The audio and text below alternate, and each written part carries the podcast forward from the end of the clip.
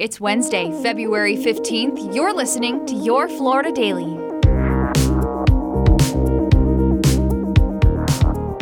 I'm Katrina Scales.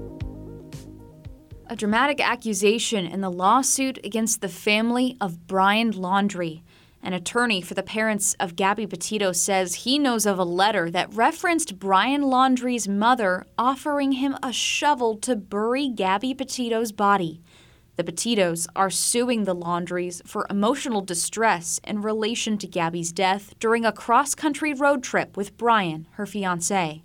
Gabby's remains were found in a national forest in Wyoming, and her death was ruled a homicide. The FBI says before taking his own life, Brian wrote in a notebook that he was responsible for Gabby's death. The lawyer for Petito's parents said the letter had an envelope that read, Burn after reading.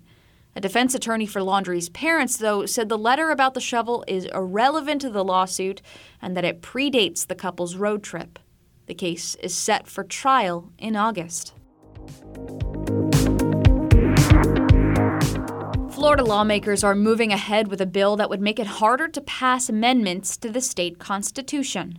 A state house panel approved the measure yesterday. It would raise the threshold needed to pass an amendment from 60% voting yes to two thirds. Republican and Democratic lawmakers disagree on the measure. The problem with constitutional amendments is they're very hard to uh, repeal once they get in. So I think a higher bar is uh, uh, the right standard. We're here to do the people's work, and I want to make sure that we are listening to the people. Um, and I don't think that this is going to make it easier for them to have a voice.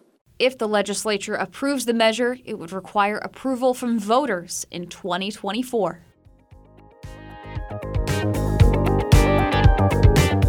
And workers with Disney's largest union head back to the bargaining table today. The members of the Service Trades Council recently rejected a contract offer, saying the initial raise to $16 an hour wasn't enough.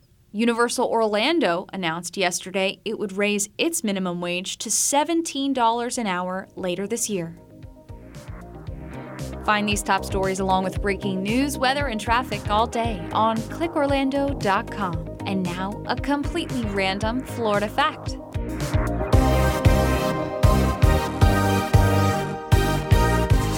Speaking of Disney, Walt Disney's parents were married in Lake County, west of Orlando, in a tiny town called Kismet, which no longer exists.